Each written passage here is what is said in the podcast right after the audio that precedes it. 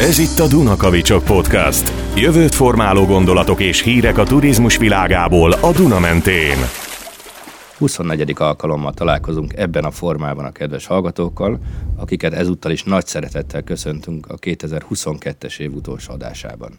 Én Nagyszász István vagyok, ezúttal a karácsonyi nyugis időszakból, szülővárosomból, Siófokról kapcsolódok be a felvételbe.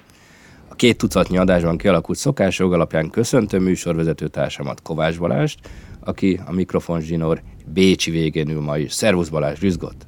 Szervusz István Güzgott, köszöntöm én is nagy szeretettel a hallgatókat. Hát ezek szerint két tucatnyi alkalommal hangzott már föl a kezdőszink nálunk. Ugye ez egy kerek évforduló, és ugye az osztrákoktól megtanultunk, hogy illő és üdvös mindent megünnepelni, úgyhogy szerintem ez egy jó apropó, hogy egy kicsit ünnepeljünk együtt itt a hallgatóságunkkal.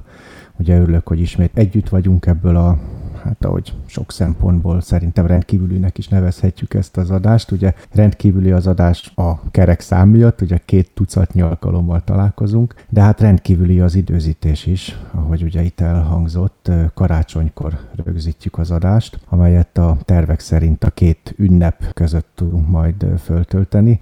Így hát boldog karácsonyt az éterből már csak 2023-ra vonatkozóan tudunk kívánni, hogy időben ezt meg is hallják.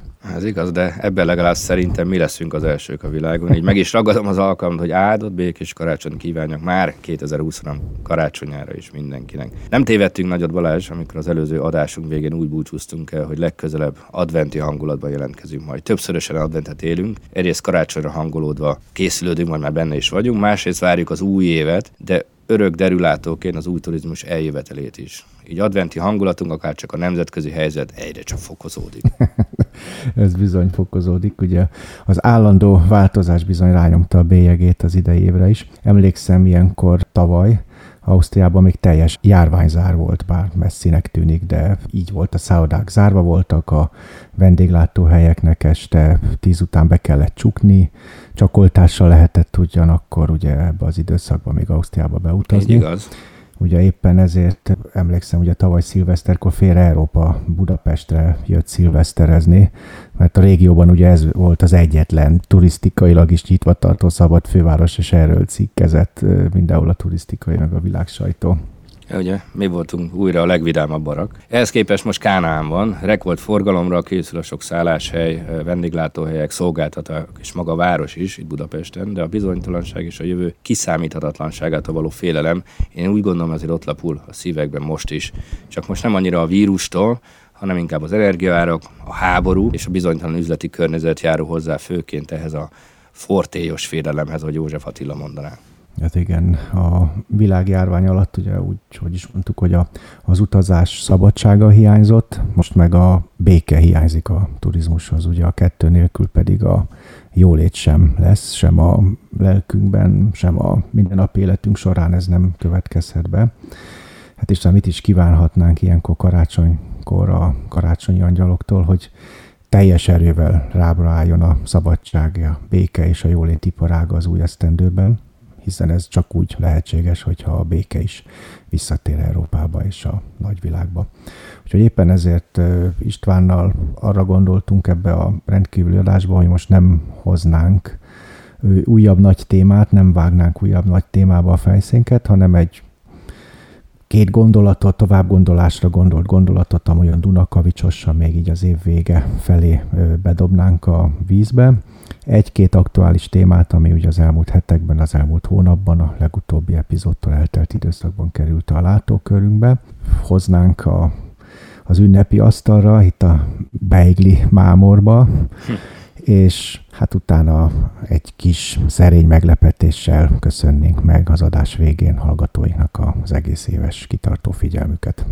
Így van, nem szeretnénk nagy összegzést sem végezni 2022-ről, hiszen a Dunakavicsok nem a múltról, inkább a jövőről, a turizmus jövőjéről, az új turizmus világáról szóló műsor, de egy gondolat erejéig kitérnék azért a Spotify éves riportjára, amit nemrég kaptunk észhez Balázsral. Igen, ez egy jó riport volt. Ugye az egyik legnagyobb podcast lejátszó megküldte az év végi összesítését, hogy hogyan látnak ők minket, mármint minket közösen a hallgatókkal, a Dunakavicsot podcastot, és hát ez egy elég örvendetes, majd hogy nem ilyen ünnepi jelentés, amit ebből az összefoglalóból láttunk, illetve olvastunk Istvánnal.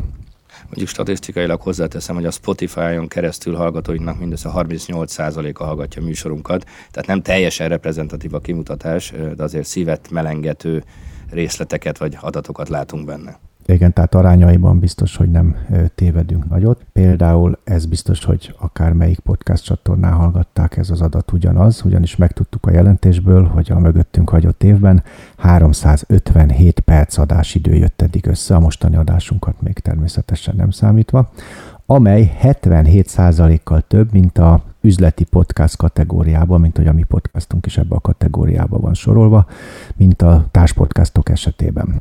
Tehát akkor mondhatjuk Balázs, hogy a mostanival együtt akár átlagban minden napra bő egy perc jutott 2022-ben belőlünk. Az biztos, ez meg lesz, igen, ez igen. az átlag. Úgyhogy javaslom mindenkinek újévi fogadalomként, meg lehet ígérni, hogy napi legalább mondjuk három perc Dunakavicsozást jövőre, 2023 minden napban be kell iktatni, így akkor egyrészt vissza lehet hallgatni az elmúlt két év adásait, és beleférnek majd az újak is. Ez nem rossz ötlet, úgyhogy melegen javaslom én is. Aztán megtudtuk azt is, ebből a Spotify reportból, hogy sorrendben a 15. adásunk volt, 2022-ben a legnépszerűbb epizód, amelyben a körforgásos gazdaság működését mutattuk be Európa első zöld szállodájának napi működése során bizonyára emlékeznek a hallgatók, ellátogattunk a Bécsi Butik Hotel Stadthalléba, ahol majd, hogy nem szobáról szobára végigjártuk a szállodát, és ellestük azokat a praktikákat, hogy hogyan lehet körforgásos alapon zéró energia mérleggel színvonalasan működtetni egy szállodát. Mondjuk személy szerint nekem is benne volt a top 3 ez a 15 megmondom Balázs őszintén a, a témája miatt. Engem meglepett azonban a Spotify-on azon adata is, hogy az imént felsorolt hallgatottsági eredményen a világon hallgatott podcastok felső 30%-ába tartozunk bele a Spotify-on. Rengeteg podcast van a világon, úgyhogy nyilván ebbe a felső 30%-ba is rengeteg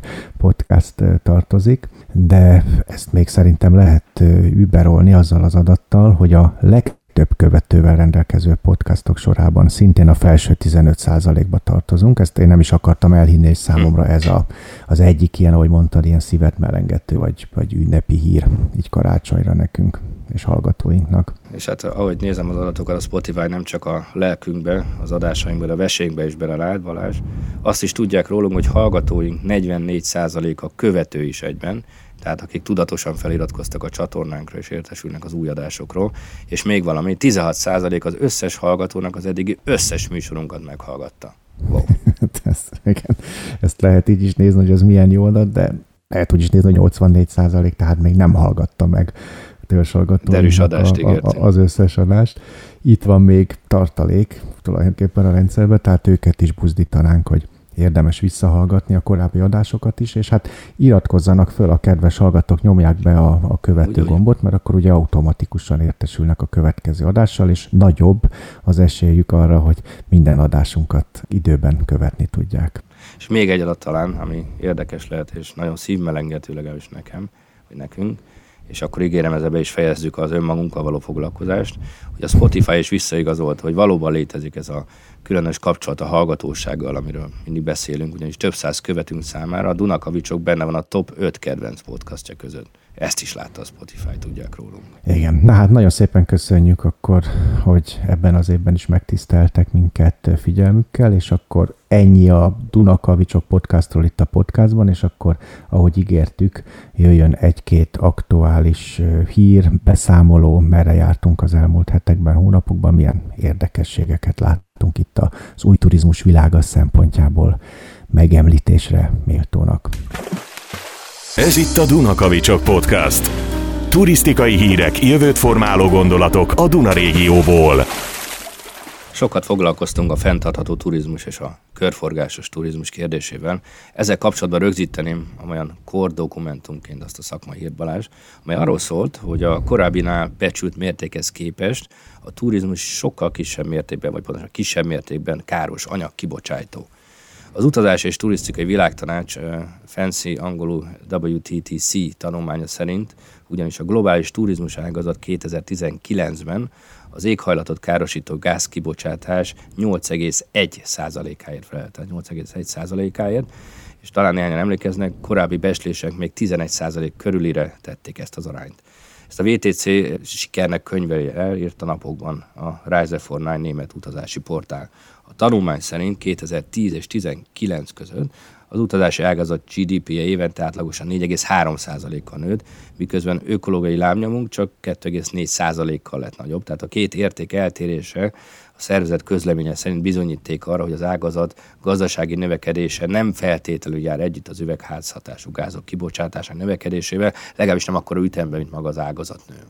Ez szép adat, ugye ez, amit figyeltem, nem tudom, 11%-ra becsülték, és most meg 8,1%-át teszik, hogy hogy tudják, miért nem 8,2 vagy 7,9-et, hogy tudják ezt pontosan mérni. De nyilván ugye a, a, itt a, a, a trend a, a lényeg, tehát hogy a korábban mértnél vagy becsültnél alacsonyabb, ami nyilván örvendetes hír, és hát nyilván ugye ez a különböző technológiai fejlesztéseknek köszönhető, ugye itt is foglalkoztunk korábban a légiközlekedés ökológiai lábnyoma kapcsán annál, hogy azért már rendelkezésre állnak olyan technológiák, meg üzemanyagok, amiknek a segítségével ugye ezt el lehetett érni. 23. epizódban ugye pont a korábbi adásban foglalkoztunk azzal, hogy komoly kezdeményezések vannak arra is, hogy a kibocsátást hitelesen és autentikusan tudjuk mérni, tehát hogy valóban elhiggyük, hogy akkor az most miért nem 7,9, miért nem 8 vagy 8,1, és ugye egyik ilyen kezdeményezés, ugye itt a régiónkban, a Duna régióban az osztrák a német, és azt hiszem ugye a svájci utazási szövetsége is benne van, hogy auditált adatok legyenek, e, és ez a Klimalink kezdeményezés, akinek ennek a részleteiben szeretne jobban elmerülni, akkor egyel tekerjen vissza, és a 23. adásból ezt megtudhatja. Az előbb általad említett VTTC is ugye tervezi egyébként, hogy a mostani számításaik nyomán az utazás és a turisztikai ágazat összetett hatásait leíró adatokról egyre több tanulmány fog készülni. Átfogó környezeti és szociális kutatás eredményeket többek között, ahogy ugye most említettük a káros anyagkibocsátásra, de az energia, vízfogyasztásra vonatkozó mutatókat is fognak a közeljövőben tenni. Úgyhogy ezt innen a Dunakavicsok hullámhosszán csak üdvözölni tudjuk, és hát természetesen figyelemmel kísérjük majd itt az adásokban is a körforgásos gazdaságra, a klímavédelemmel és az új turizmusra vonatkozó adatokat is bemutatjuk, azokat is majd rendre. Igen, és minél több adat, pontos adat érkezik, annál könnyebb lesz az ágazatot jó irányba beállítani. Erőt eszem, Balázs, hogy minap reggeli kávém mellé olvastam blogodat, és a azt írtad, hogy Ausztria elfogadta a körforgásos turizmus stratégiát. Na ez mit jelent? Hát azt, hogy jó olvasmányaid vannak a, a kávé mellett megtisztelő, hogy még ez is belefért itt az advent időszakban. Valóban ugye ez is decemberben történt, ugye a, a, az elmúlt hónapban, hogy a, az osztrák szövetségi kormány elfogadta, ahogy mondod, a körforgásos gazdaság kiépítését szolgáló stratégia. Ez egy 2050-ig szóló hosszú távú stratégia. Ugye itt azt kell tudni, és ebben is foglalkoztunk az első tízadás valamelyikében, hogy ugye Ausztriának deklarált célja, hogy 2040-re klímasemleges és energiahatékony gazdaságot működtessen ebbe a mostani zöld és néppárti koalíciós kormánynak a programjában is ez egy nagyon markáns vállalás, hogy jó irányba menjenek ezen a területen, és ehhez az átfogó célhoz kíván hozzájárulni a mostani a körforgásos gazdaság szabályait és célkitűzéseit megalapozó hm. stratégia. Én megnéztem, ez egy 75 oldalas kormányzati dokumentum, belelapoztam meg, úgy hát igen, hogy gyors szkenneléssel átolvastam, és egy-két érdekes adatot firkantottam itt ki magamnak, ami talán érdekes lehet. A stratégia alapvetése, hogy a gazdaság alapanyag igényét ugye jelentős mértékben szükséges csökkenteni, tehát ez a fő kiinduló pont és hát itt jönnek a, a drámai számok. Ugye Ausztria jelenleg egy lakosára vetítve éves szinten 19 tonna nyersanyagot használ föl, amely így a, az EU 11. Uh-huh. leginkább nyersanyag és erőforrás igényes gazdasága. István, 19 ezer kiló. Tehát, hogyha ezt elosztjuk, ahogy előbb te tetted itt a Dunakavicsok adás idejét az évek, vagy az év napjainak a számával, akkor is napi 52 kiló nyersanyag felhasználás jut egy fő itt Ausztriában. Tehát ez az 52 kiló, amit megeszünk, elfogyasztunk, kidobjuk, ugye élelmiszer, ruhák, benzin, egyéb használati tárgyak és eszközök formájában. Ez egy, ez egy döbbenetes szám, hogyha ezt így magunk elé képzeljük. És hát pont ez a stratégia erről szól, hogy észszerű és újrahasznosított alapanyag felhasználással ez a, az arány évi 14 tonnára csökkenthető, vallják a, a munkanyag kidolgozói 2030-ra, míg 7 tonnára, bár még ugye ez is hatalmas szám az én szememben, ezt a 7 tonnát ezt 2050-re kívánják elérni a stratégia szerint. Tehát, hogy éves átlagban egy főre ennyi legyen. További cél ugye az anyagi erőforrások újra hasznosítása értelemszerűen, amelynek terén Ausztria jelenleg az EU középmezőnyébe tartozik. Azért jó ez a dokumentum, majd föltesszük szerintem, vagy föltehetjük a közösségi oldalakra, mert sok táblázat, szemléletes ábra van benne. Uh-huh. Az egyik ilyen, hogy ugye 12%-os Ausztriában itt a termékek alapanyagainak újrahasznosítási rátája, tehát ez a recycling, amit ugye a kukákba is kidobunk, és akkor azt tudjuk, hogy jó esetben újrahasznosításra megy. Ezen a területen élenjáró Hollandiában ugyanez az arány már 30%-os, míg az EU-ban sereghajtó Romániában alig 1 százalék körül. Megnéztem a magyar adatokat is. 8,7 százalék, tehát közel 9 százalékra tehető ki. Ugye ez a reduce, reuse, recycle szintén foglalkoztunk ugye sokat korábbi adásokban. Ugye az osztrák körforgásos gazdaság stratégiája olyan a turizmushoz is szorosan kapcsolódó területekre ö, koncentrál, így a tartalomjegyzékéből ugye így szépen föl van osztva, mint építőipar, hulladékazdálkodás, közlekedés, csomagolás technika, a biomassa állapota, valamint a textil és műanyag alapanyagok fogyasztásának szerkezete, és hát ugye nyilván ezek visszaszorítására, újrahasznosítására itt a sajtóanyagokból látom, hogy 600 intézkedést azonosítottak be, én nem számoltam ezt így végig, de 600 intézkedés, hogy hogyan lehet eljutni ezekhez a célokhoz. És itt a bemutató kapcsán például a miniszterasszony is hogy a klímavédelmi felelős osztrák miniszterasszony kiemelte jó példaként a, ez a reparatúr vagy megjavítási bónusz, reparatúr bónusz Ausztriában, aminek ugye az a lényege, és én is éltem vele, és ugye ezért ez egy életközeli jó szempont, hogy ez a helyreállítás és ellenálló képességi eszköz, ugye, amiről Magyarország most írta alá az EU-val a megállapodást, hogy ebből jelentős forrásokhoz jutunk. Ausztria ezt már az elmúlt évben megtette, és meg is érkeztek már a források. Például itt Bécsben lehetséges az, hogyha egy háztartási eszközünk elromlik, én például a mobiltelefonom esetében ezt próbáltam ki, akkor a javítási költségeknek a felét Bécs város átvállalja tőlem. És ez egy nagyon jó online felületen, beregisztrálok, kapom a QR kódos bónuszt, elmegyek a javító műhelybe, és akkor ott ez egy szintén egy szkenneléssel beolvassák, és a számla felét átvállalják hm. tőlem, hogy ilyen okos és hasznos eszközöket tartalmaz ez a körforgásos gazdaság stratégia, és ezeket a jó gyakorlatokat gondolják majd elterjeszteni. Na, ez egy nagyon jó példa, köszi Balázs. És ha már olvasás vagy szakmai lapok, az elmúlt hetekben nagyon sokan olvastunk ö, ö, olyan beszámolókat, hogy Bécs megtartotta idei nagy éves turisztikai seregszemlejét, a Bécsi Turizmus Konferenciát, ami ebből a hírből nekem megmaradt a fejemben, itt a karácsonyi rohanásban, hogy jövőre Bécs a 150 éve történt világ kiállítás témája körül szervezi a kampányait majd. Igen, igen, igen. Hát ez, amire utalsz, ugye ez a konferencia, ez november végén volt, ez a rendszeres éves seregszemle, csak a Covid miatt ugye volt egy éves kihagyás. Ez a Wiener Tourismus Konferenz, ami tényleg egy ilyen példaértékű, iránymutató konferencia, amikor a bécsi szállodások, vendéglátások, a Bécsi Turisztika Hivatal, a Vinturizmus meghívására összegyűlnek.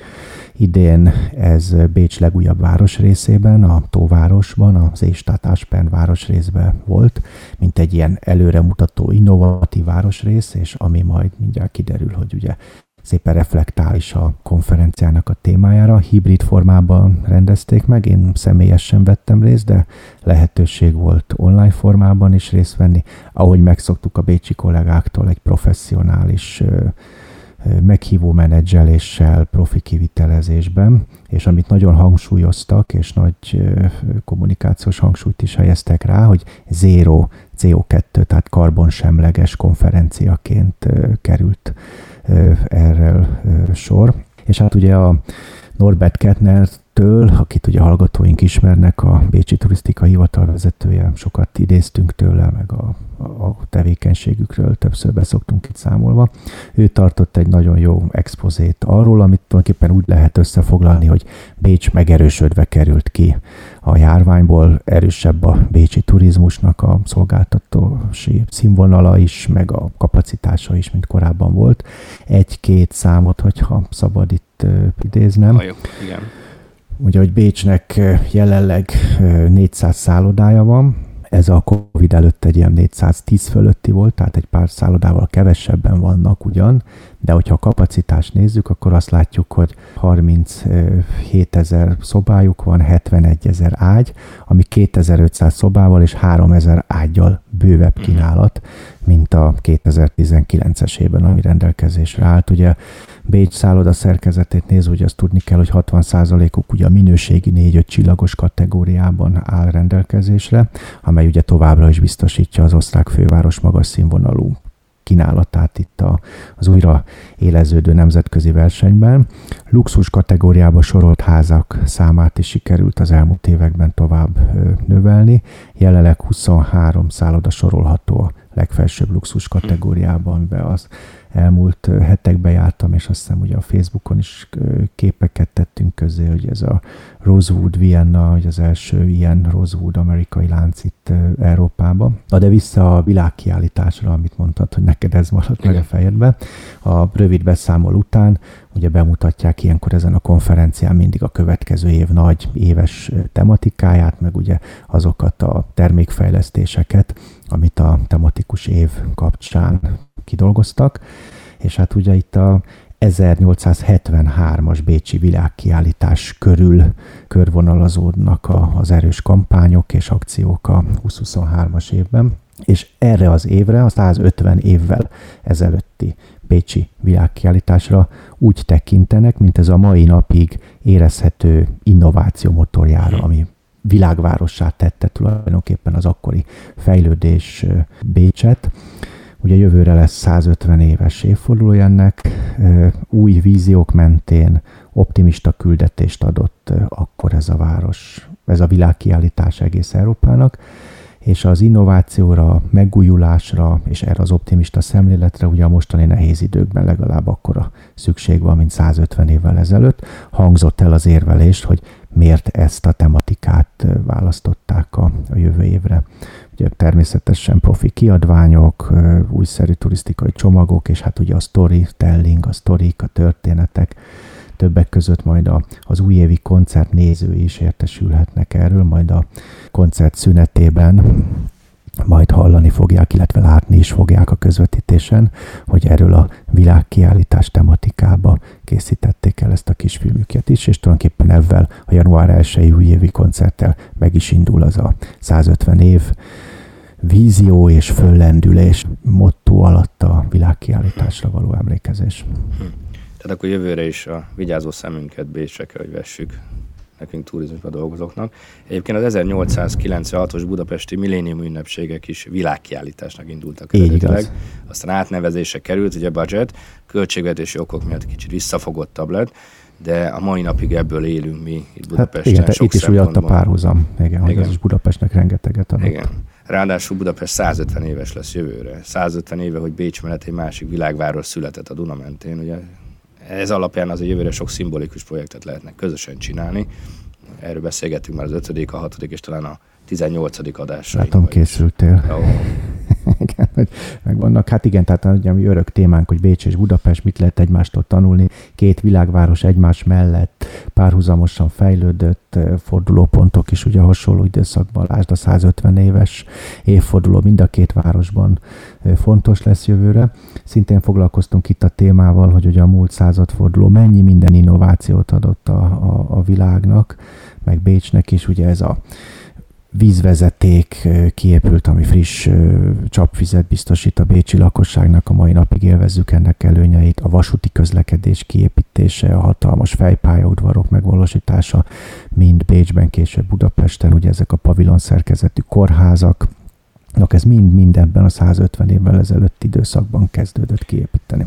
Hm, ezt mind értem, és csodálatos, de hát hogy lesz ebből egy tematikus turisztikai év 2023-ban, Balázs? Hát úgy, hogy ezeket, amit most itt ilyen belekapásszerűen említettem, hogy ezeket ők elmesélik gyönyörű sztorikba, bemutatják, becsomagolják, hogy, és ugye ezt úgy tálalják, hogy hitet és reményt adjon ugye nekünk, ugye nem felsorolják a látványosságokat, hanem elmesélik, ahogy az új turizmus kívánalmainak megfelelően, ugye ezt már több jó példa esetén korábban is láttuk, ugye nehéz körülmények fogan, nehéz körülmények között fogant az 1873-as Bécsi világkiállítás, ugye ezt tudjuk a korabeli feljegyzésekből, kolera járvány ütötte föl a fejét, tőzsdekre árnyékolta bele az COVID, akkori üzleti élet, pontosan, igen ahogy mondtad, büdzsé probléma nem csak Budapest esetében, hanem Bécs esetében is megvolt. Ugye hatalmas költségvetési lyukat okozott mm. ez a hatalmas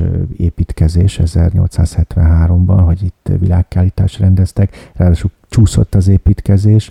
A május 1 megnyitó hatalmas felhőszakadás volt, tehát ott bokáig sárba jött Ferenc József és a, a, a delegáció is de hittek a jövőben, és ugye megtanultuk, hogy a jó dolgok azok nehéz körülmények között születnek. Zárójelben szerintem ez karácsony üzenete is egyben, hogy a jó dolgok azok nehéz körülmények között. Meg kell azok nem, nem csillogó, villogó környezetbe tálcán hozzák, hanem azért meg kell dolgozni, ahogy mondod. És a nehézségek mentén elmesélik, hogy miként épült ki az előbb említett vízvezeték, amely uh-huh. Bécsbe a mai napig friss forrásvizet szállít, és hogy a Bécs a legjobb életminőségű városoknak számít nagy mértékben hozzájárul.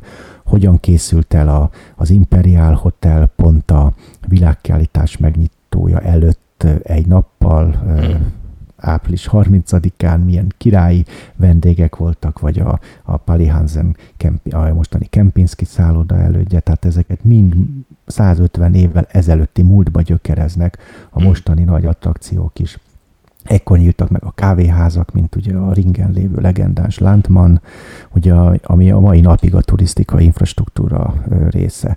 Vagy elmesélik, hogy hogyan készült el abban az időben hat főpályaudvar, amely tulajdonképpen a mai napig biztosítja azt, hogy Bécs a vasúttal legkönnyebben elérhető világváros, és hm. erre hatalmas fejlesztéseket, és ugye ez egy nagyon erős évrendszer is a Bécsnek a látogatógazdaság stratégiában, amiről szintén egy külön adásban foglalkoztunk, hogy a fenntarthatóság és a vasúti közlekedésre való áthangolása mennyire fontos a, a város turisztikai stratégiájában.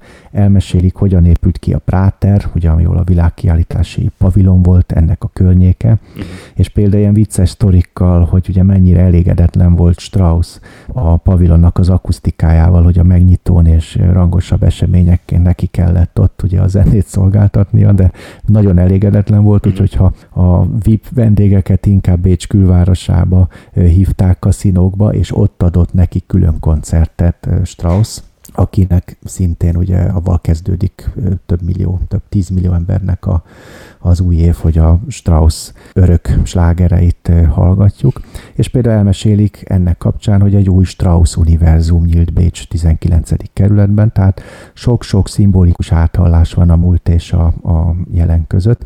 Apropó, ugye sok szimbólumot soroltál te is föl, egy apró szimbólum így hallgatóinknak, így Bécs-Budapest párhuzammal, és egy, ez egyben egy jó hír, hogy szilveszter napjai körül Budapestre érkezik a Twin City Liner. Ugye ez, ez a gyorshajó, ami Bécs és Pozsony között közlekedik, számtalanszor meséltünk róla. és most szilveszter egy tematikus út kapcsán Budapestre látogat, és szilveszter éjszakáján pedig egy zárt körű, pesgős fogadásra vagy városnézésre hívjuk a, a partnereket, és hát ez tulajdonképpen az én szememben ilyen Dunakavicsos szimbólum, hogy itt van egy darab Ausztria, egy darab Pécs, a, a Twin City Liner hajó, ugye osztrák zászló alatt, de a csodálatos budapesti világörökség részét képző Dunán tesz egy városnézést, ami a Duna ugye egy nemzetközi víz, tehát mint csebben a tenger, itt ebben a kis projektben minden megvalósul. Igen, a csodálatos a kilátás, vagy a, amit lehet látni a hajóról ilyenkor. Lehet, hogy én is veletek tartok. Na, sőt, szeretettel, sőt, igen. azon három leggyorsabb hallgatónkat, akik jelzik a podcast kukaszdunakavicsok.hu címen érdeklődésüket, meginvitáljuk erre az átkörű szilveszteri pesgős kocintás és hajós városnézésre. Tehát óra indul, podcast kukazunakavicsok.hu, aki szeretne részt venni ezen a szilveszteri pesgős kocintáson a Duna közepén, a Twin City Line-en, az jelezze nekünk e-mailben. Tehát amennyiben még szilveszter napjelölt hallgatják ezt az adást, van esélyük egy mini közönség találkozóra. Ez így igaz, épp azt akartam mondani, hogy ez egyfajta egy ilyen kis közösség találkozó lehet itt a hallgatóinkkal, még itt a az új év beköszönt előtt, illetve az új évre való ráhangolódás jegyében. És ha már Duna, meg újévi záróadás, meg újévi városnézés, arra gondoltunk, hogy mivel Strauss, ott előbb említettük, és ugye Strauss Duna keringője, mint hogy tudjuk, ugye nem hivatalos himnusza a Dunakavicsok podcastunknak, ezzel búcsúznánk itt az adásban az új évtől, és hát ugye ebben köszöntjük majd az új évet. Így igaz, de még mielőtt megtennénk, nem maradt más hátra, hogy mindig most is elmondjam, kövessenek az új évben is a Facebook, LinkedIn és YouTube oldalunkon, ne csak lájkolják, hanem kérjük szépen iratkozzanak is fel csatornáinkra, illetve osszák is meg, ajánlják tovább ismerőseiknek a friss, ropogós Dunakavicsokat hangoljanak mindenhol és mindenkor a Dunakavicsok hullámoszára. Ahogy hallották, a Spotify-on és minden más nagyobb csatornán is elérhetőek vagyunk. Most elköszönünk a kis meglepetésünk után, de csak mára maradjunk kapcsolatban közösségi felületünkön, a két ünnep között is, illetve az új évben is cseréljük ki gondolatainkat az új turizmus világával kapcsolatban. Egyébként éppen a felvétel előtt landolt itt a postaládámban a szlovén kollégáktól egy szép újévi üzenet, amit szeretnék megosztani, mert nagyon találónak tartom. Azt írják, egy idézetet, hogy a turizmus képes nagy változásokat elérni a világban, mi meg képesek vagyunk a turizmust megváltoztatni. Hát István ezt akár a Dunakavicsok egyik mottójának Igen. is választhatnánk, hiszen a mi szerény eszközeinkkel, ugye ezzel a kis podcastunkkal ezt a küldetést szeretnénk teljesíteni. Igen legalábbis idén pozitív változásokat percben. indítani, Igen. meg új gondolatokat hozni, amik pozitív változásokat indíthatnak el, reményeink szerint.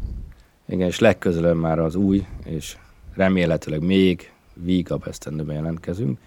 Ráhangolódásként pedig akkor, hogy ígértük, jöjjön egy részlet a Strauss Duna keringőjéből. A 2023-as Bécsévi újévi koncertet Franz Welser Mőzt fogja vezényelni, ő egyébként már visszatérő karmester, és hát a kedves hallgatóink részt szeretnének venni egy ilyen bécsi újévi koncerten, ennek semmi akadálya, az arra való jelentkezés és kiválasztás módjáról, valamint a jegyárakról bővebb információt találnak a 15.